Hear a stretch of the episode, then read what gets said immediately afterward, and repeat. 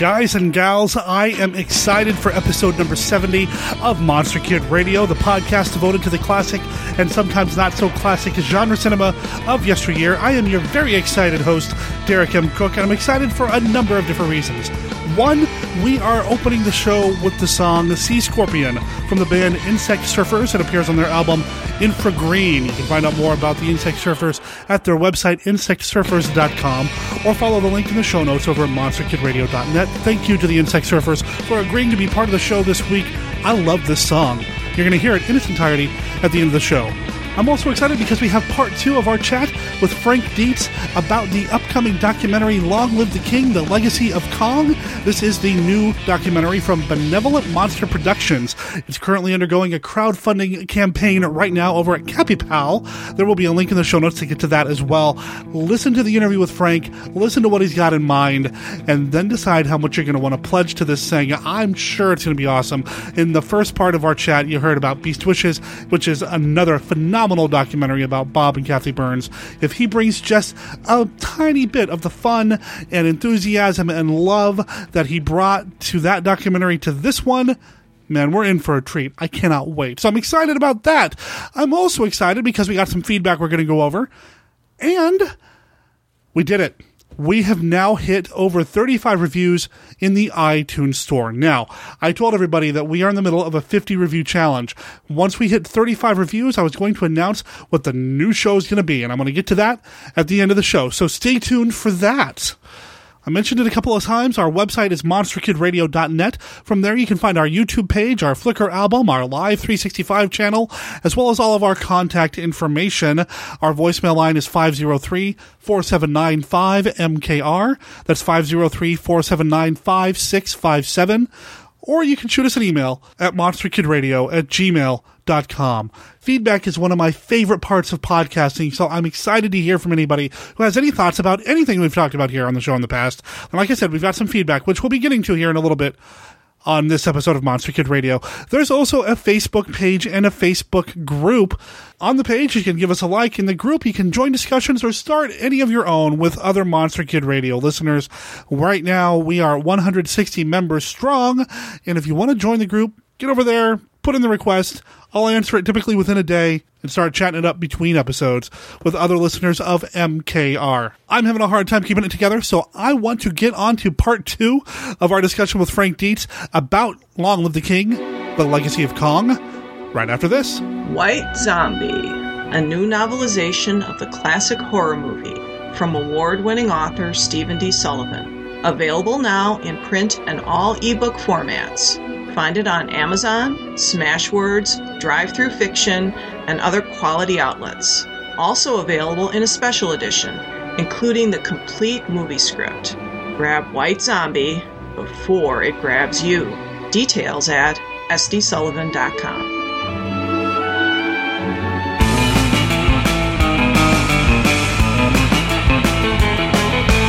Did you ever hear of Kong? Otarave Ramo Kong. Hail to the power of Kong!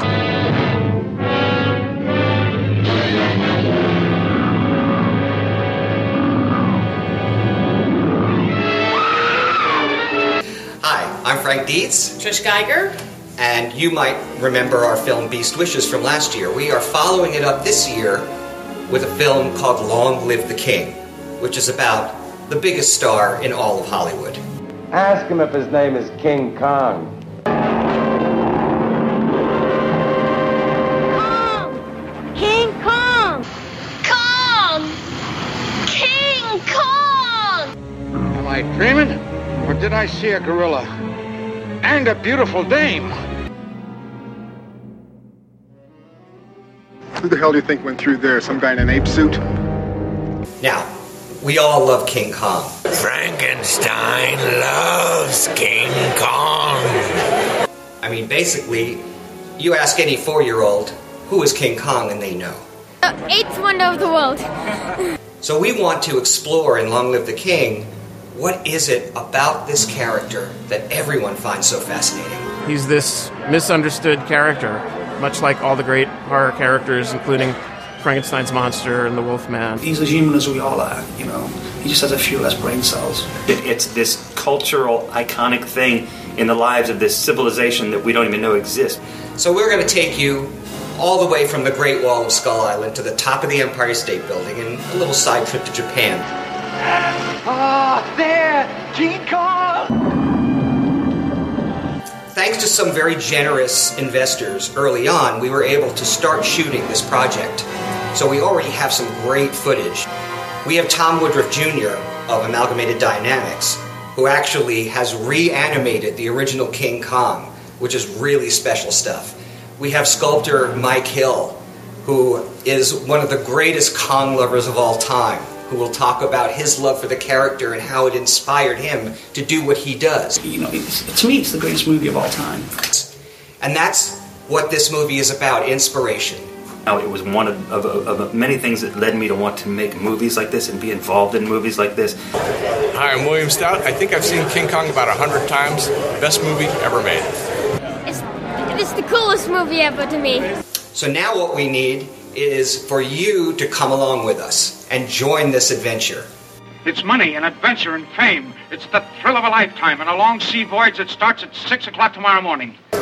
We're millionaires, boys. I'll share it with all of you. In a few months, you'll be up in lights on Broadway. Kong, the eighth wonder of the world. Don't expect this film to be a serious making-of kind of movie. That's been done before. What we're looking at is a fun, very entertaining look at why this character is still in our lives after eighty years. And we really hope you come with us. You're just crazy, Skipper? Just enthusiastic. This project, you've got to invest in, you've got to support it. This is going to be the ultimate Kong experience. Well, a moment ago you said you're kind of looking forward to what's next, the new project. And that's really what I want to talk about. We've got a new documentary on the horizons from you celebrating kind of the big monster, the big daddy of them all. you know, I, I would even hazard to say that without King Kong, we wouldn't have monster movies in the shape that they are now. Yeah. Long Live the King, The Legacy of Kong. When we were still sort of out there pushing Beast Wishes and, and, you know, taking it out on the road and so forth. And the question inevitably comes up, well, what are you going to, what are you going to follow this up with? And I'm not even sure how it came up. I think we were at a convention and, and, um, Uh, somebody mentioned that it was eighty years since King Kong was made, and I think it was Trish, actually, who said, well, has there ever been a documentary made about, you know, the influence of King Kong? And thought about it and realized not really. I mean, there have been many documentaries about the making of King Kong. The the Blu-ray of King Kong that's out now through, I guess it's Warner, is loaded with little documentaries uh, about how that movie came to be. And so, you know, that's not the movie that we would make. We like making films, at least our documentary division, about, you know, movies that uh, about or people or, or characters in this case that really inspire people to go ahead and, and do what they do. And we realized, especially while doing Beast Wishes and, and while promoting it, just how much this character has influenced so many amazingly creative and talented people since, you know, they were very young. I mean, it's again, it's a, it's a, it's almost a common denominator for people that watched mm-hmm. King Kong when, uh, you know, when they were kids on Thanksgiving morning, in my case, W O R Channel nine in, in New York, Long Island, and looked forward to it because back then, before the uh, age of that we live in now of instant gratification where you can, you know, go to your iPad and watch a movie anytime you want or, you know, watch it on your Blu-ray or your D V D or whatever. I mean, I'm talking about before there was even V H S where a movie like King Kong, there was only two ways you could see it. Uh, either it comes back in a, as a revival at a, you know, art house theater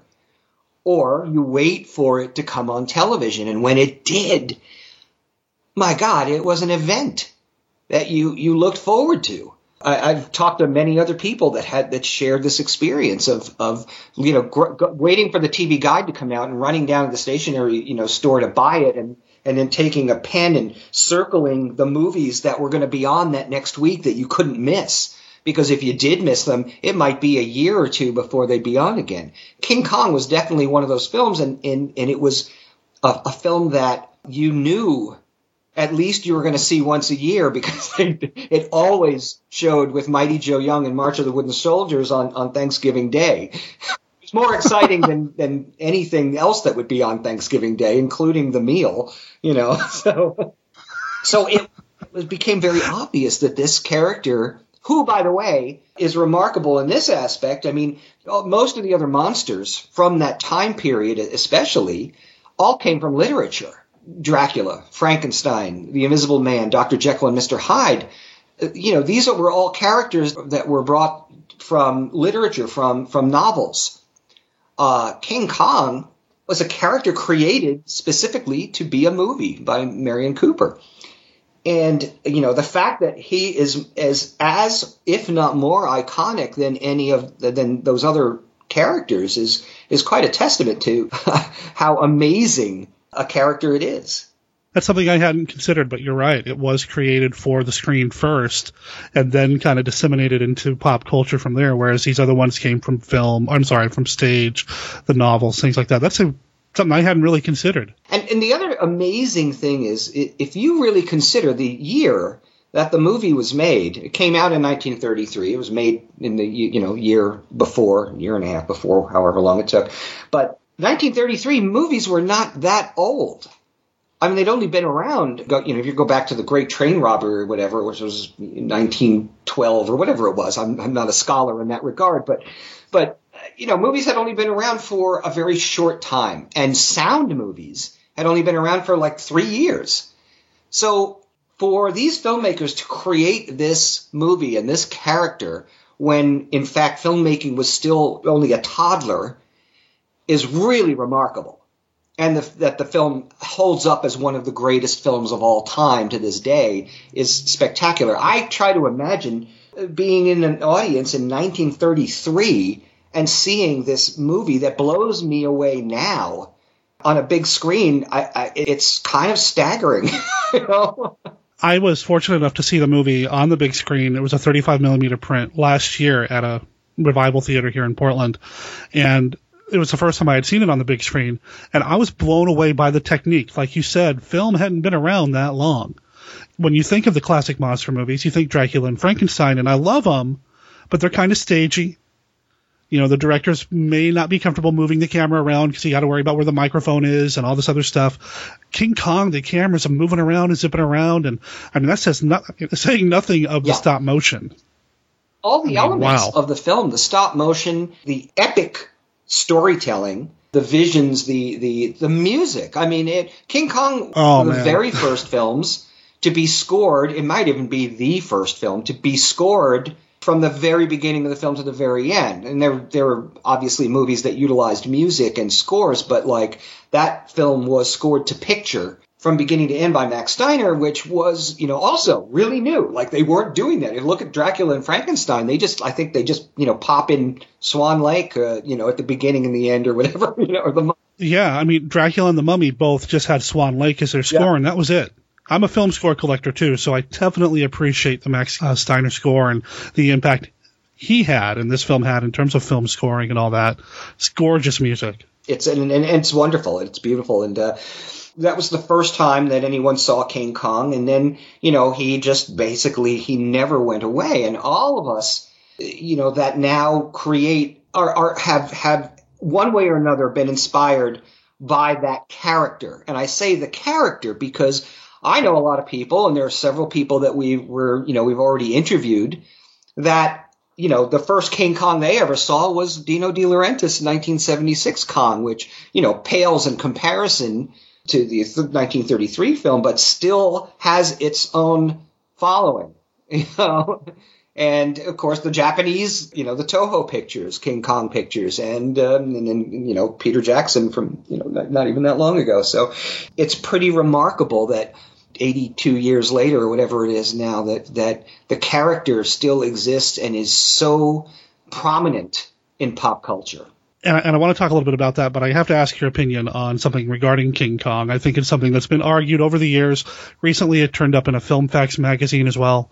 What's your opinion on the giant spider pit sequel, or the giant spider animal insect pit well, sequence? Well, do you, what do you mean? Did, Is it real? Did it ever no, really I, exist? I'm sure it did. I'm okay. quite convinced that it did exist. Yeah, the the photographs. I mean, there are there are, are set photographs, which you know, I mean, uh, conspiracy theorists can argue, you know, to the end, right. end of the earth. But um, I, I mean, it seems like it, it logically fits in the in the story, and, and you know, we've seen we've seen photographs of it that are clearly the same cavern so that the um, sailors fall into, you know, and after the log um, sequence. So.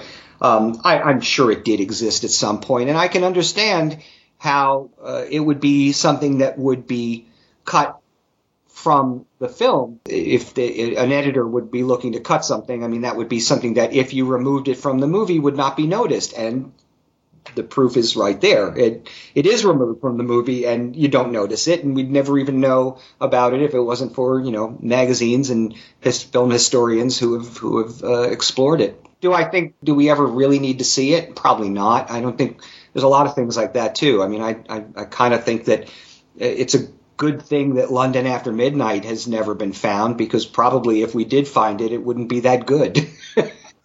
There's no way it can hold up to the expectation we all have of it, as much as we want to see it. It's much better for it to be this mysterious thing that we talk about, you know, forever. Um, that it'd be a reality. So, all right, I wanted to get your opinion on that. But you, you mentioned Toho and other people taking on the King Kong legend and mythos in your video supporting the crowdfunding campaign. You mentioned that you are going to go to Japan in terms of what King Kong did there, and I think I even saw a clip from a cartoon. Yeah, there was a cartoon uh, Rankin Bass did uh, in the nineteen sixties, early nineteen sixties.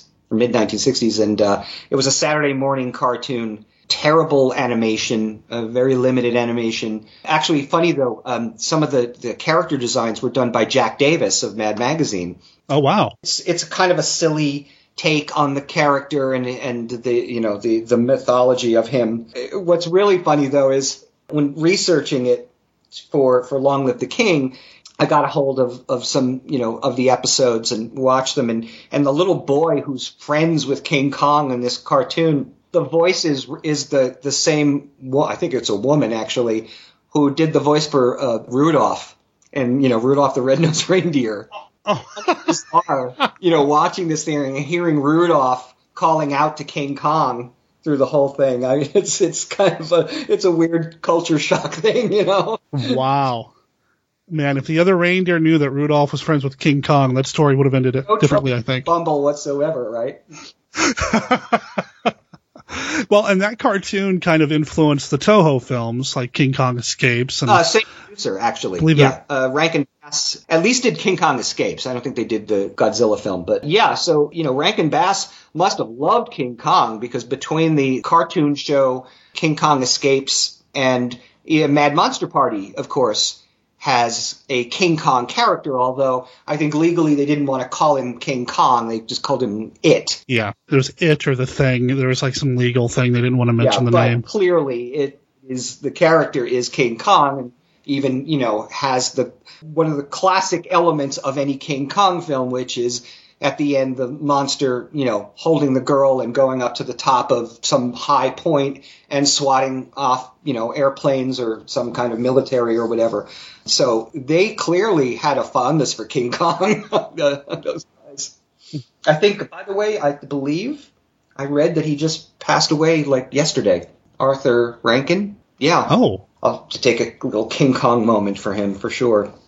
For lots of great stuff that they did. But, uh, yeah, I mean, there's so much stuff. There's so much stuff and, and you know, magazines and, and uh, commercials. God, I can't even tell you how many commercials we've found that have King Kong as a character in them. You know, the Energizer Bunny, and just recently a Twizzlers commercial, which is wonderful. That was a- an animated Twizzlers commercial that has – and it's the nineteen thirty-three King Kong, too, which is pretty funny. Um, you know, he's all over the place, everywhere. Can't escape King Kong, you know. No, no, you can't.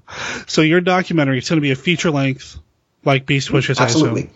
And we have a lot of, um, you know, awesome people that uh, have, a, you know, agreed to be in it. Some of it, uh, we've already shot a, a, a good uh, part of it. You know, we have some cool people. You know, Frank Darabont said he'd like to be part of it. Terry Moore, the star of the original Mighty Joe Young, said she'd like to be a part of it. Rick Baker, of course, who was who was in the suit in the, the nineteen seventy-six remake. You know, of course, we'll have to have Bob Burns back, being that he is the owner of the original King Kong, the armature.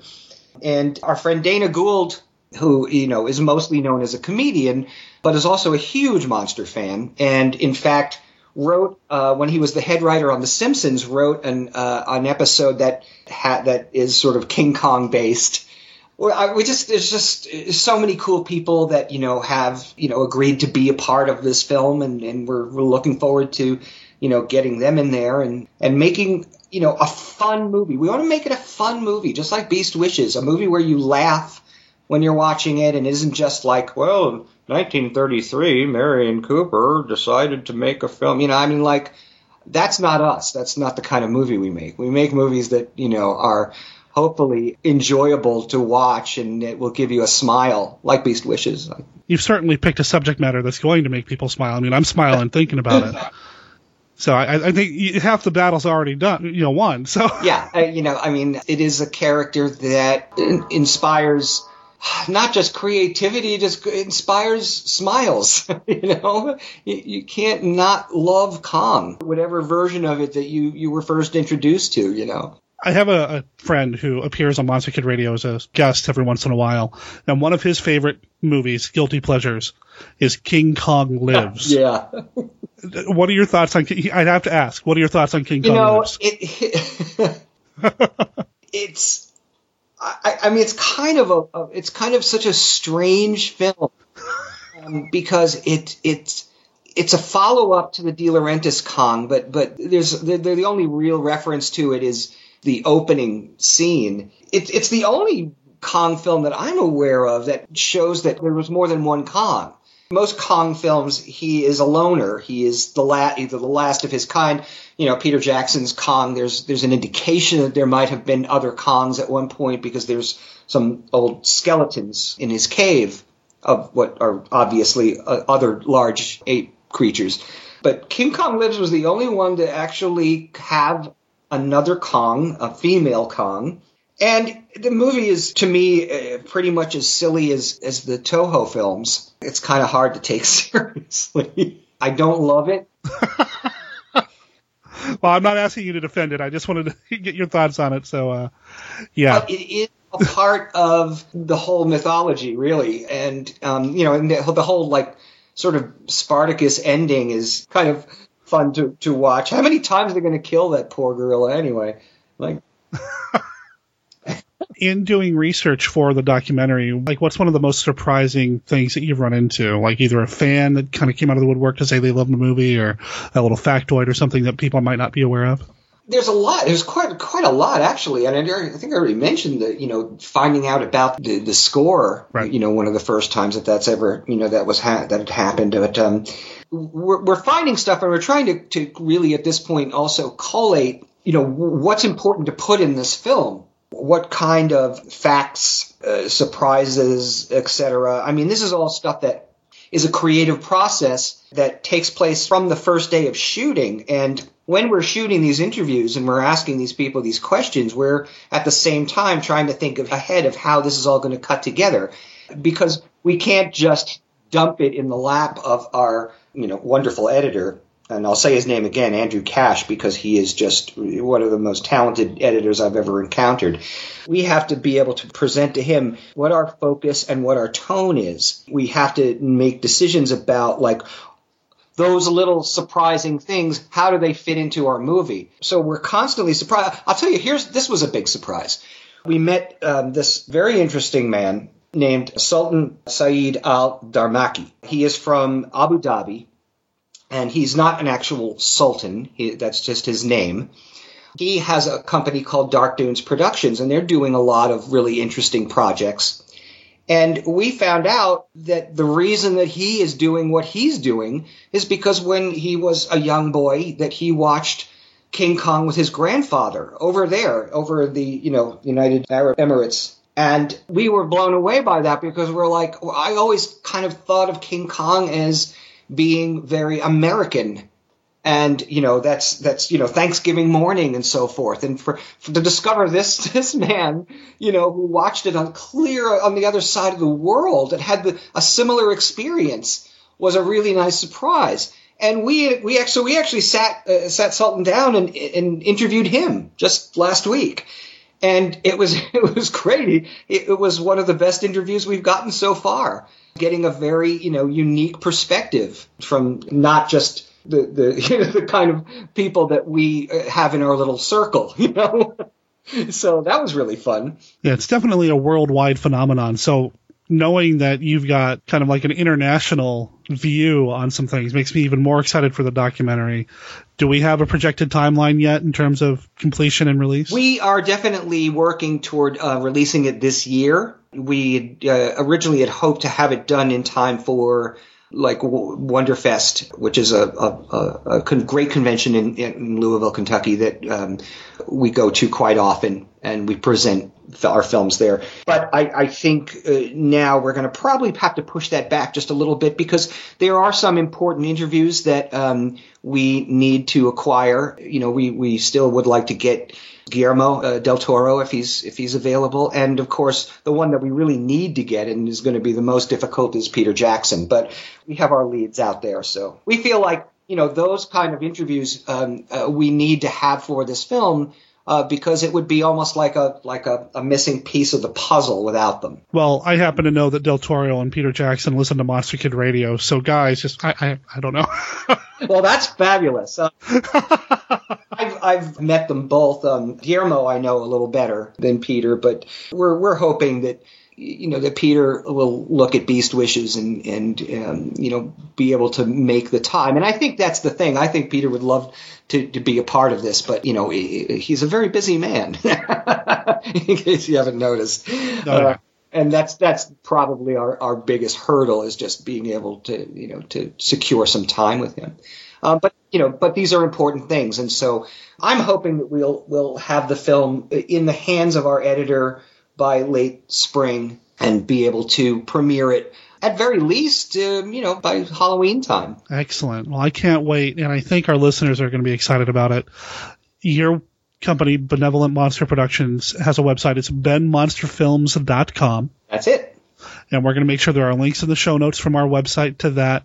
And from there, the listeners can also find a link to the crowdfunding campaign, which is through a company called, and we talked about the pronunciation of this before we started recording, CapyPal? CapyPal. CapyPal. K A P I P A L. Again, I'll make it real easy for the listeners. Go to monster kid radio dot net. There will be a link to that as well. Or go to ben monster films dot com and go that way. You can also go to the um, – we have a Long Live the King Facebook page. Oh. Which will have links on it as well. Yeah. Perfect. Perfect. Yeah. We, we consider anyone that, that comes in and helps us out um, as a member of our team. Just like Kickstarter, we offer rewards, you know, for people that pledge, and, you know, they get to have their name, you know, at, in the credits at the end of the film. And uh, we, we greatly appreciate the help. And, you know, we're, we're again, blessed that we have the ability to do this, you know, utilizing crowdfunding now and let people become a part of a cool project, which is, it's just, it's a, it's a two-way street, and it's really fun. Well, I wish you the best of luck, Frank, and thank you for taking some time to talk with me on Monster Kid Radio this weekend. Oh, Derek, it's a pleasure, and you, you and you have a new fan. I'm going to be listening every episode now. Oh, great.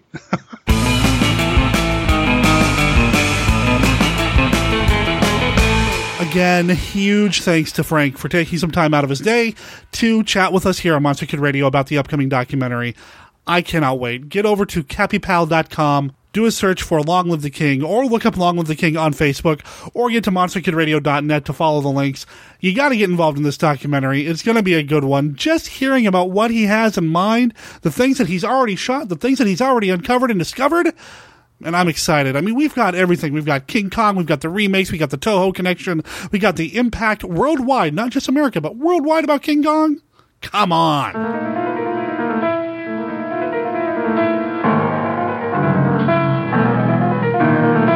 This is Jackie Ray Naiman-Jones. I play Debbie in Monos, The Hands of Fate, and you're listening to Monster Kid Radio.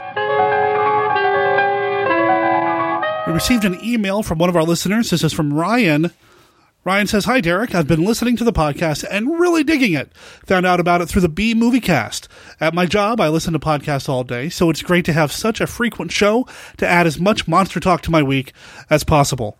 I also really appreciate all the surf rock, as that is the other thing I'm a huge nerd for. In December, I picked up a piece of vinyl from a brand new creepy surf band, The Sinisters. I think they would be a perfect fit for your show. They really are going all in for that monster surf sound in the vein of the Ghastly Ones. Here's their website. They do have a bunch of YouTube videos. The website address is the dash sinisters dot blogspot dot com. The record is on Necrotone Records, which was founded by the band Geen and the Grave Robbers. They would also fit the bill perfectly, but they have been inactive for some years now. And I do like how you spotlight current groups, half of which are new to me, so thanks. Keep up the great work, and hope you can make it to Monster Bash."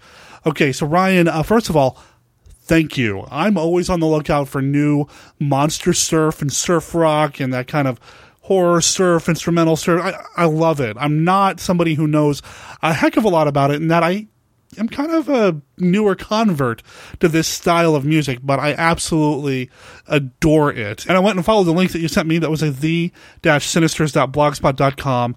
Checked it out. Went to their Facebook page, and sent them a message to see if I could play some of their music here on the show. When it comes to the music we play here on the show, I like to get permission from all the bands to make sure that they're cool with being shared on Monster Kid Radio. In fact, if you go over to our website at monster kid radio dot net, one of the buttons across the top is for bands slash songs. Click on that, and that's going to give you a list of all the different bands that we featured here on the show, as well as links to their websites. And it's important to me that they're on board and we got permission to do it, that sort of thing. If you go to their website and you buy their albums, if you have any correspondence with them, let them know that you heard about them here on Monster Kid Radio. I think they'd appreciate that as well. I hope to hear back from the Sinisters because I checked out some of their YouTube videos. I love the song Doom Buggy. Pretty darn cool. I would love to play some of their music here on Monster Kid Radio in the future. I really appreciate you listening to the show, and I really appreciate the kind words, Ryan. And I love the B-Movie Cast as well, and if everything works out, it looks like I'm going to be on that show again at the end of February, the final Sunday of February, where we're going to talk about the movie Argo Man, the Fantastic Superman, which is an Italian superhero, sexy comedy, fun as hell movie that I can't wait to talk to Vince and the gang about. In fact, that weekend, when we talk about Argo Man on the B-Movie Cast, a couple of days later here on Monster Kid Radio, I have an interview with Roger Brown, the actor who played Argo Man, lined up. So I'm also super excited about that. Lots to be excited for here on Monster Kid Radio. To go back to the music thing real quick, if anybody out there is involved in a surf, rock, instrumental surf, horror surf kind of thing, and want to have your music featured here on Monster Kid Radio, drop me a line at monster kid radio at gmail dot com, which is the same email address that Ryan used to email us. The other way to leave feedback for us is by leaving us a voicemail. We heard from Stephen D. Sullivan, who was a guest on the last episode a couple of days ago. He's got some points of clarification about his writing and Tournament of Death three. Hi, Derek. This is Steve Sullivan calling in to say hi. Talk a, a little bit about a couple of things that I, I missed on the latest episode. First of all, I want to apologize to the listeners because when the show aired, I did not have a really good link from my page onto the Tournament of Death site, and hopefully that didn't screw anybody up. But if it did, there's uh, much better links up now, and you can uh, go there and back the project, and everything will be cool. Second, I have a correction. I said that thirty-five thousand words a day was a good average back when I was doing a lot of writing for work for hire, and, and that, of course, is insane. I actually meant thirty-five hundred words, which is a, a really good clip still. Uh, I've done as many as ten thousand words or more in a day, occasionally, usually only at the very end of a project. But thirty-five hundred words is a, a good, strong average, uh, not something I have a little more stuff going on in my life. But anyway, I didn't want to confuse anyone or give anyone a heart attack about that. And uh, finally, I wanted to mention that this is the first time that Tournament of Death has been done during the Winter Olympic Games. The other two were during the Summer Olympic Games. Now, there should have been a winter one in between those two, but during that time, I had what I call the soul-killing day job for a little while, uh, just long enough to make me miss that Olympics. As a matter of fact, they fired me uh, not too long after that. But anyway, so I didn't write in the previous Winter Olympics. So this is going to be the first time we've done a, a Winter Games with Tournament of Death. So that should be fun, too. Uh, thanks again for having me on the podcast. I had a great time. I hope uh, people enjoyed it, even though I spent a lot of time laughing maniacally, I thought, listening to it. Uh, and I hope you'll have me back sometime soon. Hope all of you enjoy the tournament, and I'll see you on the other side. Take care. What? You can't handle thirty-five thousand words a day, Steve? I mean, come on. I'm, no, that's that's insane. You're absolutely right. Holy crap. And now that I think about it, listening to you talk about Tournament of Death on other podcasts in the past and that sort of thing, there's no way it could have been the past two Winter Olympics, because that means you've been doing Tournament of Death for twelve years, and that's not quite right. So I'm curious to see how the Winter Olympics influence you on Tournament of Death three versus the Summer Olympics previously. I'm excited to see how that turns out.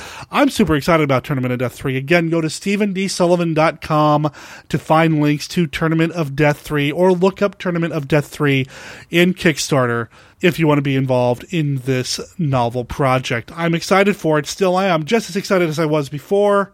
And as we get closer to the Olympics, well, I'm excited for Tournament of Death three. And I'm excited for curling, because I love curling on the Winter Olympics, like I told Steve. And like I told all of you in the last episode. And something else that I told everybody in the last episode is that once we hit thirty-five reviews in the iTunes store, I will announce what the big fifty review challenge is all about. When I first launched Monster Kid Radio, I had some small ideas. Ryan commented on the frequency of the show in the email he sent in.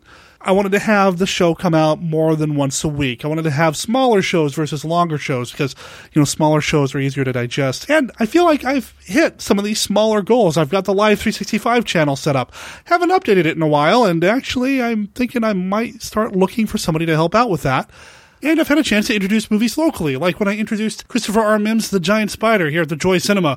And fingers crossed, I might have an opportunity to introduce another movie during the H P. Lovecraft Film Festival and CthulhuCon, which is happening here in Portland, Oregon at the Hollywood Theater, April eleventh, twelfth, and thirteenth. In fact, why don't you head over to h p l film festival dot com to learn more about that, or look them up on Facebook. And there's a Kickstarter campaign to get that festival off the ground as well. And, you know, if you're on Facebook or if you're in contact with anybody over there, let them know that you're looking forward to seeing me from Monster Kid Radio at the show. I'll tell you why later. Anyway, we've hit a lot of our smaller goals, and I really appreciate all the listeners for helping to make that happen. I also had some bigger goals, one of those being adding other shows to the mix. Now, I do have something in the works with another frequent guest of Monster Kid Radio. That'll be happening down the line. It'll be kind of like a mini-series that we do over the course of several months, if not the bulk of a year, depending on how that works out. Still working out the details on that. But I also have a special monthly project that I want to get off the ground. And once we hit fifty honest reviews in the iTunes store, I'm going to launch a Creature from the Black Lagoon specific special show. It'll still be on the Monster Kid Radio feed, so you'll still get it if you subscribe to Monster Kid Radio through iTunes or Stitcher or any other podcast catcher. Actually looking at Spreaker right now to maybe get involved with them as well. I don't have a name for the show, but I've got plenty of content already lined up. I'm excited to get this special Creature from the Black Lagoon-centric show off the ground. Don't know how long it'll be. Kind of depend on the content. I'm not going to put any rules or limitations on it, but I'm really excited to make that happen as well and add that to your Monster Kid Radio experience. Thank you to everybody who's given us a review in the iTunes store so far. I really appreciate everybody's support, and everybody's honest feedback about the podcast, whether it's in iTunes or on Stitcher or on the various message boards people visit. I mean, I still go to the Universal Monster Army or the Classic Horror Film Board, and I see people comment about Monster Kid Radio every once in a while, and I love that people are talking about what we're doing here, because really, it's not just about what I'm doing. It's about what we are doing. Every guest that we've had on the show and every one of you listeners. I've got some other guests lined up to come onto the show, new guests and returning guests later this year. Man, this is just an episode of excitement. I'm excited, and I'm so excited.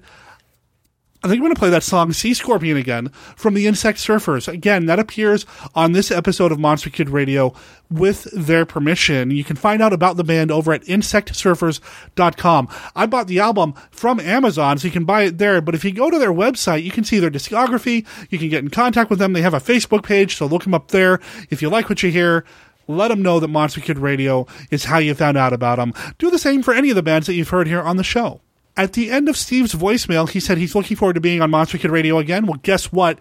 He is going to be on Monster Kid Radio again either next week or the week after, because a while back, he and I sat down and talked about the sequel to King Kong, Son of Kong, which has some of the returning cast, some of the returning crew, some incredible music, again, fantastic music, and Baby Kong. I'm excited to talk about that with Steve next week or the week after on Monster Kid Radio. I keep saying the next week or the week after because I might have another guest for next week's episode. So I guess you're just going to have to follow along at monster kid radio dot net or the Facebook page to find out what's happening next week. Or just keep it tuned in. Just stay subscribed to the show. That's probably the easiest thing to do. Monster Kid Radio is a registered service mark of Monster Kid Radio L L C. All original content of Monster Kid Radio by Monster Kid Radio L L C is licensed under a Creative Commons Attribution, Non-Commercial, No Derivatives three point oh Unported License. Of course, that doesn't apply to the audio from the video pitch for Long Live the King, The Legacy of Kong. Frank gave us permission to play that here on Monster Kid Radio. And that doesn't apply to the song Sea Scorpion by Insect Farmers. That appears with their permission. Hope you dig it, and I'll talk to everybody next week.